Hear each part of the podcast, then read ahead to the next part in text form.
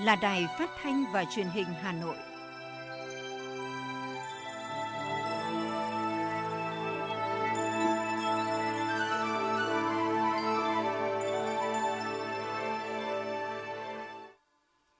Thưa quý vị và các bạn, bây giờ là chương trình thời sự của Đài Phát thanh và Truyền hình Hà Nội đang được phát trực tiếp trên sóng FM tần số 90 MHz trên nay thứ Bảy, ngày 22 tháng 1 năm 2022, có những nội dung chính sau đây. Đồng chí Võ Văn Thưởng, Thường trực Ban Bí thư Trung ương Đảng dự lễ công bố và trao giải báo chí toàn quốc về xây dựng Đảng mang tên Búa Liềm Vàng lần thứ 6 năm 2021. Lần đầu tiên ghép thận không cùng nhóm máu thành công tại Việt Nam. Tai nạn giao thông giảm mạnh trong tháng cao điểm. Phần tin thế giới có những tin đáng chú ý. Australia và Anh nhấn mạnh tầm quan trọng của việc thực hiện quyền và tự do hàng hải ở Biển Đông. Nhật Bản phê duyệt tiêm vaccine của Pfizer cho trẻ từ 5 đến 11 tuổi. Đắm tàu ngoài khơi Tunisia, 11 người thiệt mạng và mất tích. Sau đây là nội dung chi tiết sẽ có trong chương trình. Thưa quý vị và các bạn, tối hôm qua, lễ công bố và trao giải báo chí toàn quốc về xây dựng Đảng mang tên Búa Liềm Vàng lần thứ 6 năm 2021 đã diễn ra tại Nhà hát lớn Hà Nội. Sự kiện do Ban Tổ chức Trung ương chủ trì, phối hợp với Báo Nhân dân, Tạp chí Cộng sản, Đài Truyền hình Việt Nam, Hội Nhà báo Việt Nam tổ chức nhân dịp chào mừng 92 năm ngày thành lập Đảng Cộng sản Việt Nam, mừng Đảng, mừng xuân, mừng đất nước và chào đón năm mới Nhâm Dần 2022. Phát biểu tại buổi lễ, đồng chí Võ Văn Thưởng, Thường trực Ban Bí thư Trung ương Đảng, biểu dương và chúc mừng giới báo chí cả nước đã có nhiều tác phẩm chất lượng về xây dựng Đảng. Đồng chí Võ Văn Thưởng nhấn mạnh, giải Búa Liềm Vàng lần thứ 6 đã có nhiều đổi mới, mở rộng phạm vi và quy mô, công tác chỉ đạo sát sao và cụ thể. Các ban, bộ ngành trung ương và địa phương, các cơ quan thông tấn báo chí đã tích cực tham gia với nhiều cách làm sáng tạo, trách nhiệm cao. Nhiều tỉnh, thành ủy đã tổ chức riêng giải Búa Liềm Vàng cấp tỉnh. Đồng chí Võ Văn Thưởng yêu cầu cấp ủy chính quyền, mặt trận tổ quốc, đoàn thể các cấp không chỉ tạo điều kiện để cơ quan báo chí và người làm báo tác nghiệp tại địa phương mà còn phải tiếp thu những cách làm hay, mô hình tốt, đẩy lùi tiêu cực mà báo chí đã nêu và cảnh báo. Đồng chí Thường trực Ban Bí thư đề nghị cơ quan báo chí, đông đảo người làm báo và đồng bào cả nước bằng tình cảm, trách nhiệm của mình với Đảng, với đất nước hãy tích cực tham gia giải báo chí toàn quốc về xây dựng Đảng lần thứ 7. Giải Búa Liềm Vàng lần thứ 6 năm 2021 đã nhận được 2.081 tác phẩm, tăng 371 tác phẩm, khoảng 21,69% so với năm 2020. Trong đó có 843 tác phẩm báo in, 449 tác phẩm báo điện tử, 511 tác phẩm truyền hình, 221 tác phẩm phát thanh và 57 tác phẩm ảnh báo chí. Các tác phẩm tham dự giải năm nay ở các cơ quan báo chí trung ương và địa phương ngày càng phong phú hơn về chủ đề, thể loại và phủ khắp ở các tỉnh, thành phố trong cả nước. Và năm nay có 15 tập thể xuất sắc là các cơ quan tham gia tích cực, tâm huyết, trách nhiệm được trao giải Búa Liềm Vàng. Từ 110 tác phẩm được Hội đồng Sơ khảo xét chọn giới thiệu chấm trung khảo, Hội đồng Trung khảo đã xem xét, thống nhất, lựa chọn các tác phẩm xuất sắc nhất để trao 6 giải A, 12 giải B, 16 giải C, 30 giải khuyến khích và 10 giải chuyên đề. Tại lễ trao giải, đồng chí Trương Thị Mai, Ủy viên Bộ Chính trị, Bí thư Trung ương Đảng, Trưởng Ban Tổ chức Trung ương, Trưởng Ban Chỉ đạo Giải báo chí toàn quốc về xây dựng Đảng đã phát động giải Búa Liềm Vàng lần thứ 7 năm 2022. Thường trực Ban Bí thư Võ Văn Thưởng đã ký ban hành chỉ thị của Ban Bí thư về lãnh đạo Đại hội Công đoàn các cấp và Đại hội 13 Công đoàn Việt Nam nhiệm kỳ 2023-2028 cụ thể. Để chuẩn bị tốt nội dung đại hội thì báo cáo trình đại hội cần đánh giá đúng thực trạng phong trào công nhân và hoạt động công đoàn 5 năm qua, phương hướng, mục tiêu, nhiệm vụ, giải pháp nhiệm kỳ tới, phải dựa trên dự báo sát đúng tình hình, bám sát các chủ trương, nghị quyết của Đảng, chính sách pháp luật của nhà nước, nghị quyết đại hội Đảng bộ cung cấp, chú trọng khơi dậy ý chí, khát vọng, tinh thần tự hào, tự tôn dân tộc, bồi dưỡng rèn luyện nâng cao nhận thức và bản lĩnh chính trị, giác ngộ giai cấp, trình độ kỹ năng, tác phong công nghiệp, hiểu biết pháp luật, kỷ luật lao động cho đoàn viên và người lao động. Đề ra các giải pháp nâng cao chất lượng, tập trung sửa chữa khắc phục những hạn chế, khuyết điểm trong nhiệm kỳ qua, tiếp tục đổi mới mạnh mẽ toàn diện nội dung, phương thức hoạt động công đoàn các cấp, tăng cường các giải pháp nâng cao chất lượng đoàn viên, đẩy mạnh công tác bồi dưỡng phát triển đảng viên trong đoàn viên và công nhân lao động. Thực hiện công tác nhân sự Đại hội Công đoàn các cấp đúng nguyên tắc, quy trình theo quy định của Đảng, Nhà nước và điều lệ Công đoàn Việt Nam, nhân sự Ban chấp hành Công đoàn khóa mới phải đảm bảo tiêu chuẩn, điều kiện, quan tâm của đồng chí trưởng thành từ thực tiễn, am hiểu sâu sắc tình hình công nhân lao động và doanh nghiệp, có số lượng cơ cấu hợp lý, bảo đảm tính kế thừa và phát triển. Chính quyền các cấp tập trung giải quyết những vấn đề bức xúc, giải đáp kịp thời những kiến nghị, đề xuất của công nhân viên chức lao động và tổ chức công đoàn. Tuyên truyền định hướng dư luận xã hội tạo sự chuyển biến mạnh mẽ trong nhận thức, trách nhiệm của các cấp ủy, chính quyền và xã hội về tầm quan trọng của việc chăm lo, bảo vệ quyền lợi ích của đoàn viên, người lao động, phát huy vai trò của tổ chức công đoàn, phát động các phong trào thi đua chào mừng đại hội, chú trọng biểu dương nhân rộng các điển hình tiên tiến trong công nhân viên chức lao động. Chỉ thị của Ban Bí thư cũng yêu cầu Đảng đoàn, Đoàn Chủ tịch Tổng Liên đoàn phối hợp với các cấp ủy địa phương, Ban chấp hành công đoàn các cấp xây dựng.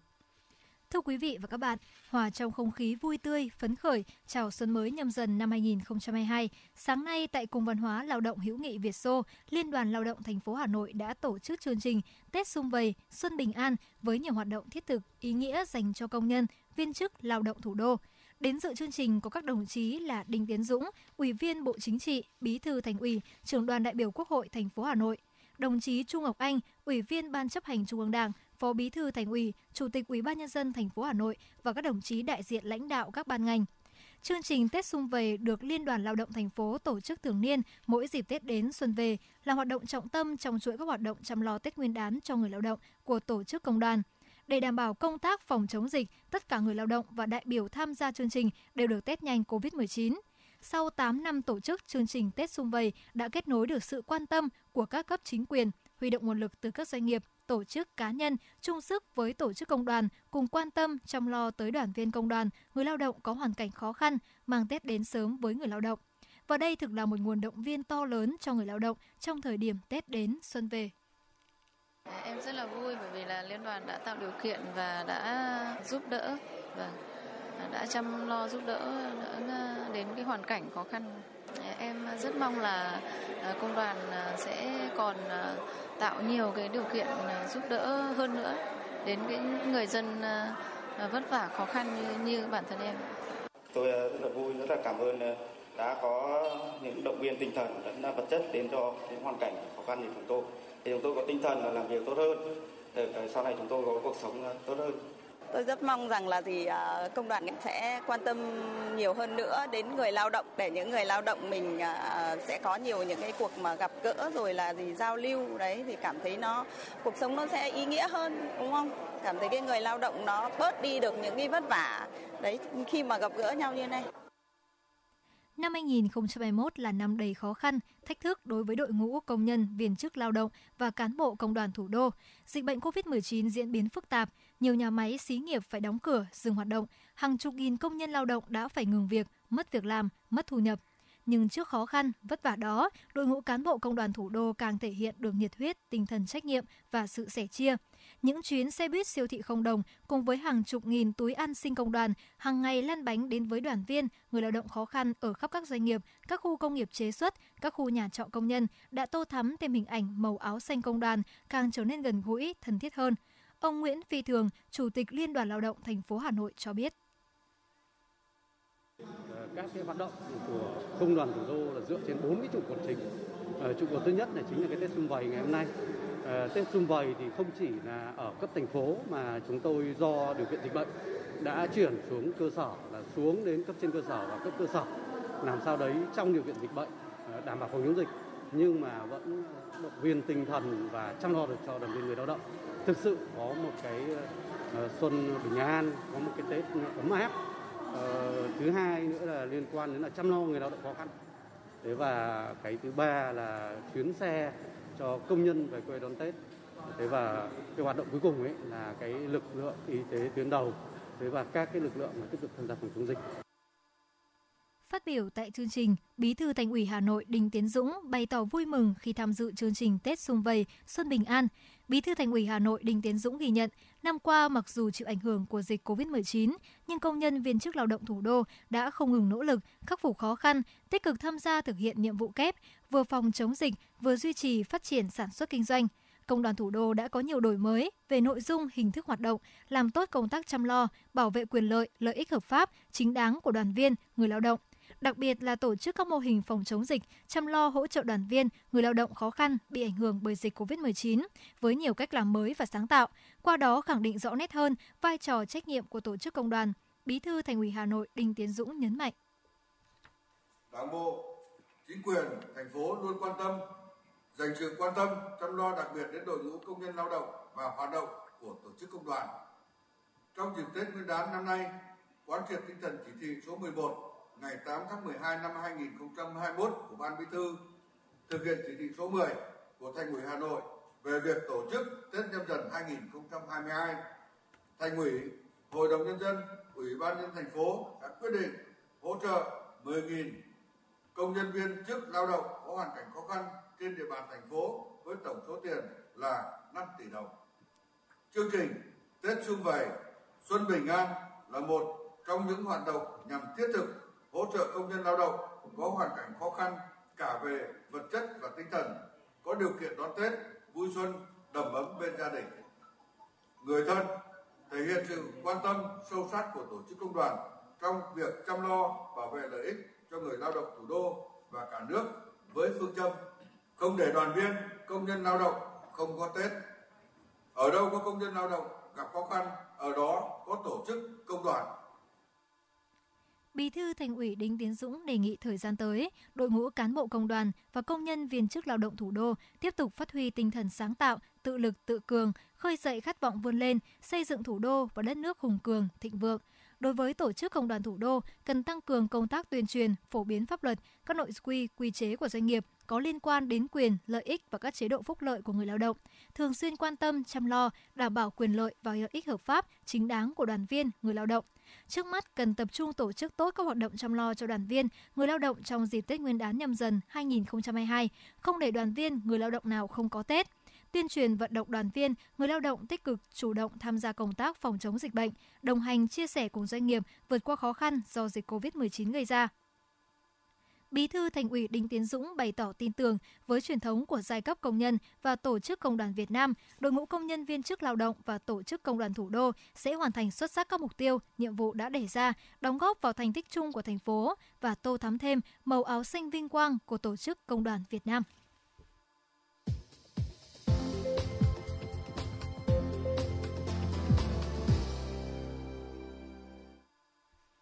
Mời quý vị và các bạn nghe tiếp phần tin. Thời gian qua, mặc dù ngành bảo hiểm xã hội đã nỗ lực đôn đốc thu, song tình trạng nợ đóng bảo hiểm xã hội có dấu hiệu tăng.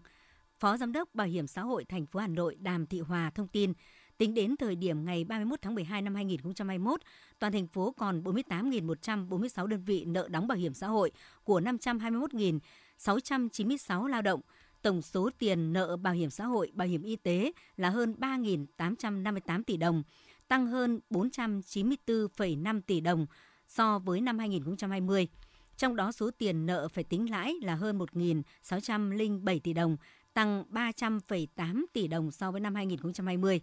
Nhiều doanh nghiệp nợ đóng trong khoảng thời gian dài từ 6 tháng trở lên. Cụ thể, hiện Hà Nội còn 5.726 đơn vị nợ từ 6 tháng đến dưới 12 tháng với số tiền nợ là 352,3 tỷ đồng, 4.172 đơn vị nợ từ 12 tháng đến dưới 24 tháng với số tiền nợ là 448,6 tỷ đồng,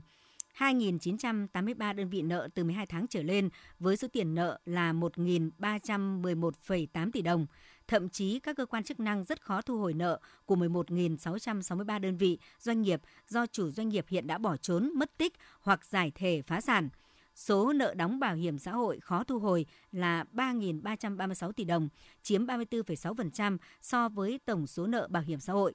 Nguyên nhân chính khiến tình trạng nợ đóng bảo hiểm xã hội gia tăng là dịch COVID-19 ảnh hưởng tới hoạt động sản xuất kinh doanh. Nhiều doanh nghiệp không cân đối được nguồn tiền để đóng bảo hiểm xã hội cho người lao động. Mặt khác, một số đơn vị doanh nghiệp không chấp hành nghiêm quy định, cố tình nợ đóng, trốn đóng hoặc đóng bảo hiểm xã hội không đúng mức quy định. Thưa quý vị và các bạn, ngày hôm qua, tại Hà Nội diễn ra lễ ký quy chế phối hợp giữa Bộ Công an và Bảo hiểm xã hội Việt Nam. Theo quy chế, Bộ Công an và Bảo hiểm xã hội Việt Nam thực hiện phối hợp trao đổi, cung cấp thông tin, tài liệu liên quan đến công tác đảm bảo an ninh, trật tự theo chức năng, nhiệm vụ, quyền hạn của hai bên, xây dựng cơ sở dữ liệu quốc gia về bảo hiểm xã hội và dân cư. Ngoài ra, hai ngành cùng phối hợp đấu tranh phòng chống tội phạm và các hành vi vi phạm pháp luật về bảo hiểm xã hội, bảo hiểm y tế, bảo hiểm thất nghiệp. Chia sẻ tại buổi lễ, Trung tướng Nguyễn Duy Ngọc, Thứ trưởng Bộ Công an cho biết, do ảnh hưởng nặng nề của dịch COVID-19, nhiều doanh nghiệp phải dừng hoạt động, thậm chí giải thể, phá sản, tiềm ẩn nguy cơ gia tăng tình trạng trốn đóng, nợ đóng, chậm đóng bảo hiểm xã hội, thậm chí phát sinh nhiều vướng mắc trong việc giải quyết các chế độ bảo hiểm xã hội cho người lao động. Kéo theo đó là tình hình tội phạm hậu COVID-19 diễn biến phức tạp, trong đó có tội phạm liên quan đến hành vi chiếm dụng, trục lợi, quỹ bảo hiểm xã hội, bảo hiểm y tế, bảo hiểm thất nghiệp. Do đó, việc ký kết quy chế phối hợp giữa hai ngành góp phần tạo cơ chế, hành lang quan trọng để đấu tranh phòng chống tội phạm trong lĩnh vực bảo hiểm xã hội, bảo hiểm y tế, bảo hiểm thất nghiệp. Kể từ 6 giờ ngày hôm nay, quận Cầu Giấy điều chỉnh các biện pháp hành chính thích ứng cấp độ 2 theo tinh thần nghị quyết 128 NQCP và các văn bản chỉ đạo của thành phố và kế hoạch của Ủy ban nhân dân quận về thực hiện quy định tạm thời thích ứng an toàn, linh hoạt, kiểm soát dịch COVID-19 trên địa bàn quận.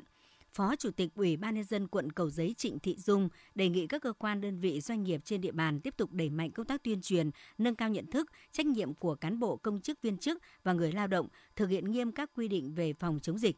Đồng thời, người dân tiếp tục nâng cao ý thức của bản thân đối với cộng đồng, chấp hành nghiêm các biện pháp phòng chống dịch COVID-19, thực hiện nghiêm thông điệp 5K, thực hiện khai báo y tế điện tử thông qua mã QR. Người cao tuổi, người có bệnh nền, người có nguy cơ cao, hạn chế tham gia các hoạt động tập trung đông người khi không cần thiết. Khi có dấu hiệu ho, sốt, khó thở, báo ngay cho cơ quan y tế để được hướng dẫn các biện pháp phòng chống dịch. Nhằm đem lại cho người bệnh sau nhiễm COVID-19 có được sức khỏe tốt nhất, Bệnh viện Đa khoa Đức Giang, Hà Nội vừa chính thức triển khai phòng khám hậu COVID-19. Hiện nay, vấn đề chăm sóc sức khỏe hậu COVID-19 là vấn đề đang được rất nhiều người quan tâm, đặc biệt đối với những người đã từng bị nhiễm bệnh. Người bệnh hậu COVID-19 có thể bị các triệu chứng như khó thở, hụt hơi, tức ngực, stress, mệt mỏi và mồ hôi, đau đầu, ho kéo dài, chóng mặt, ù tai, thay đổi vị giác hay khứu giác. Phòng khám hậu COVID-19 là nơi khám, tầm soát và điều trị toàn diện các di chứng của bệnh, đồng thời can thiệp về dinh dưỡng, vật lý trị liệu, phục hồi chức năng cho bệnh nhân sau mắc COVID-19. Người bệnh sẽ được khám, tầm soát và điều trị toàn diện các di chứng của bệnh, đồng thời đánh giá nhu cầu can thiệp về dinh dưỡng, vật lý trị liệu, phục hồi chức năng cho bệnh nhân sau mắc COVID-19, nhất là những người từng nhiễm bệnh ở mức độ nặng, nguy kịch hoặc suy giảm sức khỏe sau khi khỏi bệnh. Tối hôm qua, Bộ Giao thông Vận tải đã có văn bản điều chỉnh quy định liên quan tới điều kiện khách đi nội địa áp dụng từ ngày hôm nay trên cơ sở thích ứng an toàn với dịch bệnh và tỷ lệ tiêm vaccine COVID-19 đạt cao. Thay đổi này nhằm tạo điều kiện thuận lợi cho người dân đi lại, đặc biệt trong dịp Tết Nguyên đán Nhâm Dần sắp tới. Theo quy định mới, khách bay nội địa chỉ phải xét nghiệm âm tính với SARS-CoV-2, còn hiệu lực 72 giờ nếu cư trú hoặc đi từ sân bay thuộc vùng 4 hoặc vùng phong tỏa. Cụ thể, trường hợp hành khách cư trú, lưu trú trước chuyến bay tại địa bàn có dịch ở cấp 4 hoặc cách ly y tế vùng phong tỏa, hoặc hành khách trên chuyến bay xuất phát từ địa bàn có dịch ở cấp 4 hoặc cách ly y tế vùng phong tỏa, có xét nghiệm âm tính với SARS-CoV-2 theo phương pháp RT-PCR hoặc xét nghiệm nhanh kháng nguyên có giá trị trong vòng 72 giờ kể từ thời điểm lấy mẫu xét nghiệm đến trước thời điểm khởi hành chuyến bay. Cùng đó, hành khách phải thực hiện khai báo y tế theo quy định, sử dụng ứng dụng PC Covid, chịu trách nhiệm tính trung thực của các thông tin khai báo. Hành khách không được tham gia chuyến bay khi có các triệu chứng ho, sốt, khó thở, đau mỏi cơ, đau rát họng, mất vị giác.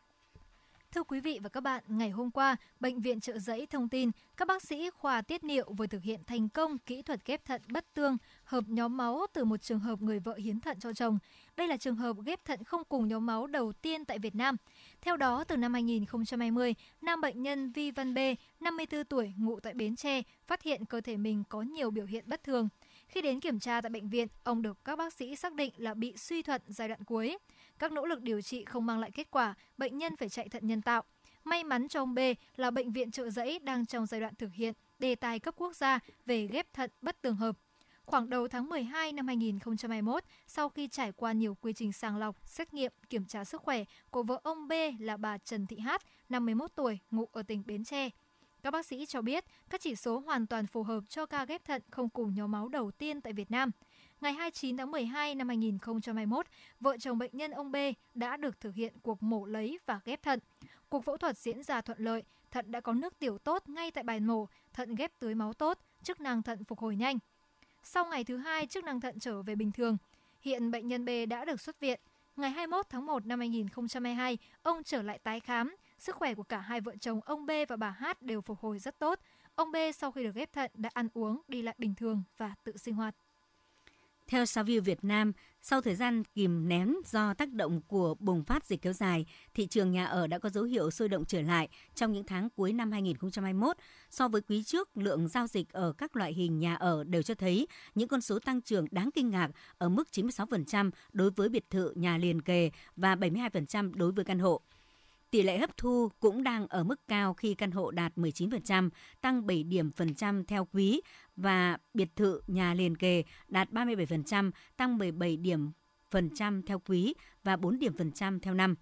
Xét riêng về thị trường biệt thự nhà liền kề, nhu cầu mua bán đang cho thấy tín hiệu khả quan khi tỷ lệ hấp thụ nguồn cung mới đạt 83%. Savills cho rằng đây là những tín hiệu cho thấy thị trường bất động sản nhà ở vẫn luôn duy trì sức hấp dẫn đối với nhà đầu tư và người mua để ở. Ngoài ra, sự thay đổi về cơ cấu dân số tại thành thị của Việt Nam là yếu tố thúc đẩy những nhu cầu mới trong thị trường nhà ở. Việt Nam được dự báo sẽ tăng thêm 10 triệu người ở các thành phố lớn trong thập kỷ tới, với tỷ lệ đô thị hóa cả nước tăng từ 37% năm 2020 lên 44% năm 2030.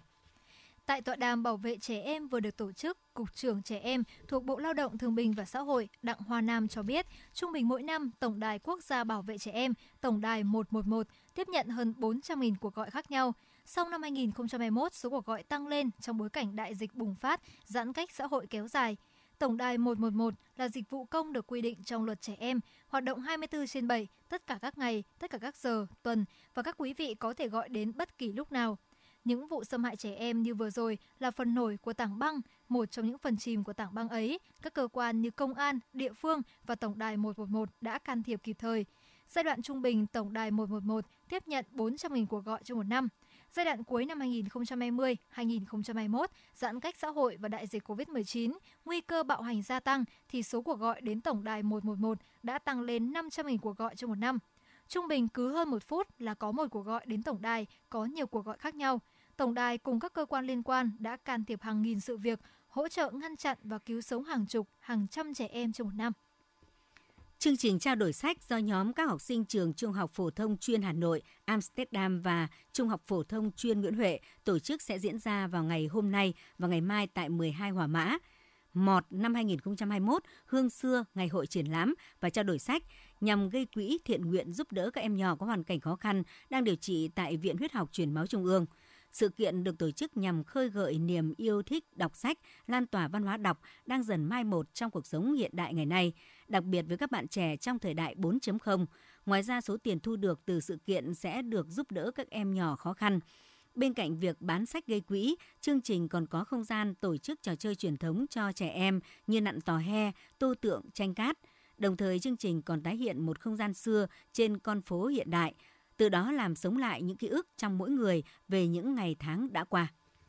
Theo Cục Cảnh sát Giao thông, sau một tháng thực hiện cao điểm đảm bảo trật tự an toàn giao thông, trật tự xã hội phục vụ Tết Nguyên đán nhâm dần, cả nước xảy ra 963 vụ tai nạn giao thông, làm chết 565 người, bị thương 599 người. So sánh với 30 ngày trước liền kề, từ ngày 15 tháng 11 năm 2021 đến ngày 14 tháng 12 năm 2022, năm 2021 giảm 378 vụ, giảm 90 người chết, giảm 358 người bị thương. Cũng theo Cục Cảnh sát Giao thông, trong một tháng thực hiện cao điểm, lực lượng Cảnh sát Giao thông đường bộ của địa phương đã kiểm tra, xử lý 240.551 trường hợp vi phạm trật tự an toàn giao thông,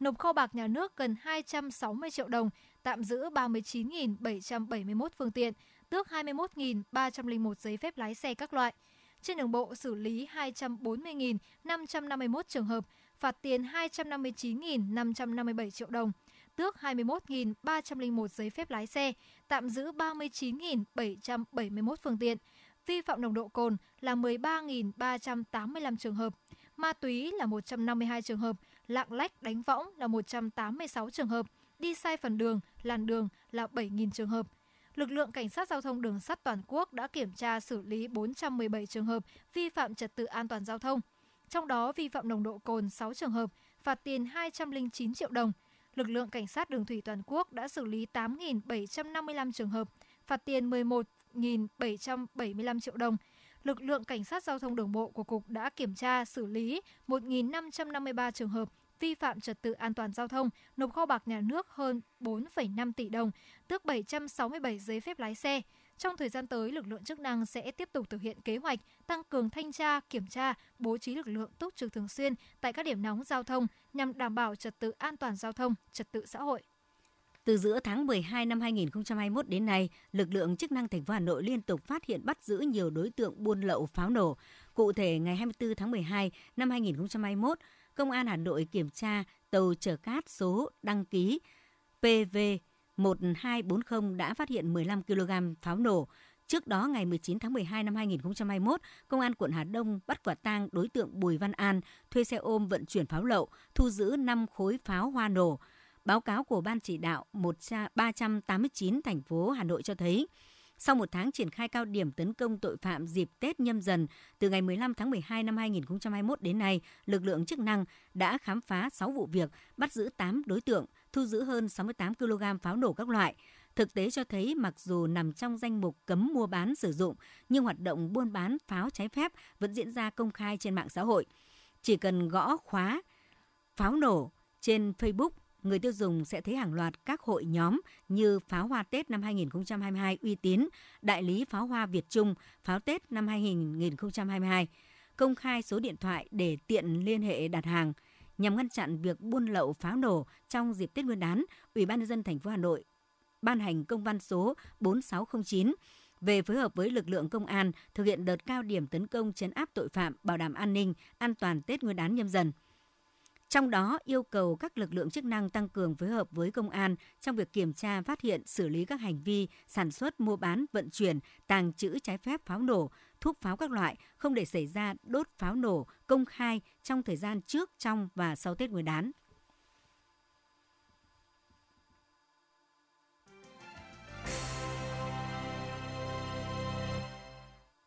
Thưa quý vị và các bạn, sau đây xin chuyển sang phần tin thế giới. Tại cuộc họp tham vấn thường niên năm 2022, các bộ trưởng ngoại giao và quốc phòng hai nước Australia và Anh nhấn mạnh tầm quan trọng của việc các quốc gia có thể thực hiện các quyền và tự do hàng hải ở Biển Đông phù hợp với Công ước Liên Hợp Quốc về luật biển UNCLOS năm 1982, bao gồm quyền tự do hàng hải và hàng không. Trong thông cáo chung phát ngày hôm qua, Ngoại trưởng Mary Payne và Bộ trưởng Quốc phòng Peter Dutton của Australia cùng Ngoại trưởng Elizabeth Truss và Bộ trưởng Quốc phòng Ben Wallace của Anh tiếp tục phản đối mạnh mẽ các hành động làm gia tăng căng thẳng ở Biển Đông, bao gồm quân sự hóa các khu vực có tranh chấp, điều động lực lượng bảo vệ bờ biển và lực lượng dân quân biển một cách nguy hiểm, cũng như các động thái làm gián đoạn việc sử dụng tài nguyên ngoài khơi của các nước khác. Theo hãng tin Interfax, Bộ trưởng Quốc phòng Nga Sergei Shoigu đã mời người đồng cấp Anh Ben Wallace tới Moscow hội đàm về an ninh và hạ nhiệt căng thẳng ở châu Âu. Tuần này, Bộ trưởng Quốc phòng Anh Wallace đã đưa ra lời mời tương tự đối với người đồng cấp Shoigu, mời ông tới London thảo luận các vấn đề liên quan đến các mối quan ngại an ninh trong bối cảnh tồn tại bất đồng giữa Moscow và phương Tây liên quan tới vấn đề Ukraine và những mong muốn của Tổ chức Hiệp ước Bắc Đại Tây Dương. Ngày hôm qua, một nguồn tin quân đội Iraq cho biết 11 binh sĩ Iraq đã thiệt mạng trong vụ tấn công do các tay súng thuộc tổ chức nhà nước Hồi giáo IS tự xưng thực hiện nhằm vào một căn cứ quân sự ở tỉnh Diyala, miền đông của nước này. Theo nguồn tin, vụ tấn công xảy ra rạng sáng cùng ngày tại một căn cứ quân sự ở khu vực Hawi al-Azim. Thống đốc tỉnh Diyala đã xác nhận con số thương vong trong vụ việc trên. Ngày hôm qua, một nghị sĩ Hàn Quốc cho biết Liên Hợp Quốc đã đề nghị cung cấp 60 triệu liều vaccine COVID-19 cho Triều Tiên thông qua cơ chế Covax hồi tháng 12 năm 2021. Mặc dù chưa đưa ra phản hồi chính thức, phía Triều Tiên bày tỏ mong muốn nhận được số vaccine trên. Kể từ khi đại dịch COVID-19 bùng phát, chính quyền Triều Tiên đã đóng cửa biên giới và duy trì các biện pháp hạn chế chặt chẽ. Đến nay, Bình Nhưỡng khẳng định đất nước vẫn an toàn trước virus SARS-CoV-2. Một số báo cáo gần đây của Tổ chức Y tế Thế giới cũng khẳng định Triều Tiên chưa có ca mắc COVID-19 nào. Ngày hôm qua, Bộ Lao động, Y tế và Phúc lợi Nhật Bản chính thức thông báo việc phê duyệt tiêm vaccine ngừa COVID-19 của Pfizer cho trẻ từ 5 đến 11 tuổi. Bộ này đưa ra quyết định dựa trên cơ sở xem xét đơn xin phê duyệt của hãng dược phẩm Pfizer, cũng như đánh giá của tiểu ban gồm các chuyên gia y tế về độ an toàn và tính hiệu quả của vaccine ngừa COVID-19 đối với nhóm trẻ từ 5 đến 11 tuổi. Như vậy, vaccine của hãng Pfizer là vaccine đầu tiên được phê duyệt bổ sung để tiêm cho người dưới 12 tuổi tại Nhật Bản. Ngày hôm qua, giới chức Tunisia cho biết một thuyền chở người di cư đã bị đắm ở ngoài khơi thành phố Sfax, miền trung nước này, khiến 4 người thiệt mạng và 7 người khác mất tích. Theo người phát ngôn lực lượng vệ binh quốc gia Tunisia, chiếc thuyền này khởi hành từ Tunisia ngày 19 tháng 1 và bị chìm vào đêm cùng ngày ở ngoài khơi gần đảo Kerkennah. Dự báo thời tiết khu vực Hà Nội chiều và tối ngày 22 tháng 1 năm 2022, trung tâm thành phố Hà Nội chiều không mưa, đêm và sáng sớm có mưa nhỏ, mưa phùn và sương mù, nhiệt độ từ 17 đến 20 độ C. Quý vị và các bạn vừa nghe chương trình thời sự của Đài Phát thanh và Truyền hình Hà Nội, chịu trách nhiệm sản xuất Phó Tổng Giám đốc Nguyễn Tiến Dũng, chương trình do biên tập viên Trà My, đạo diễn Kim Oanh, các phát thanh viên Thanh Hiền, Hồng Hạnh cùng kỹ thuật viên Bích Hoa thực hiện. Xin chào và hẹn gặp lại trong chương trình thời sự sau.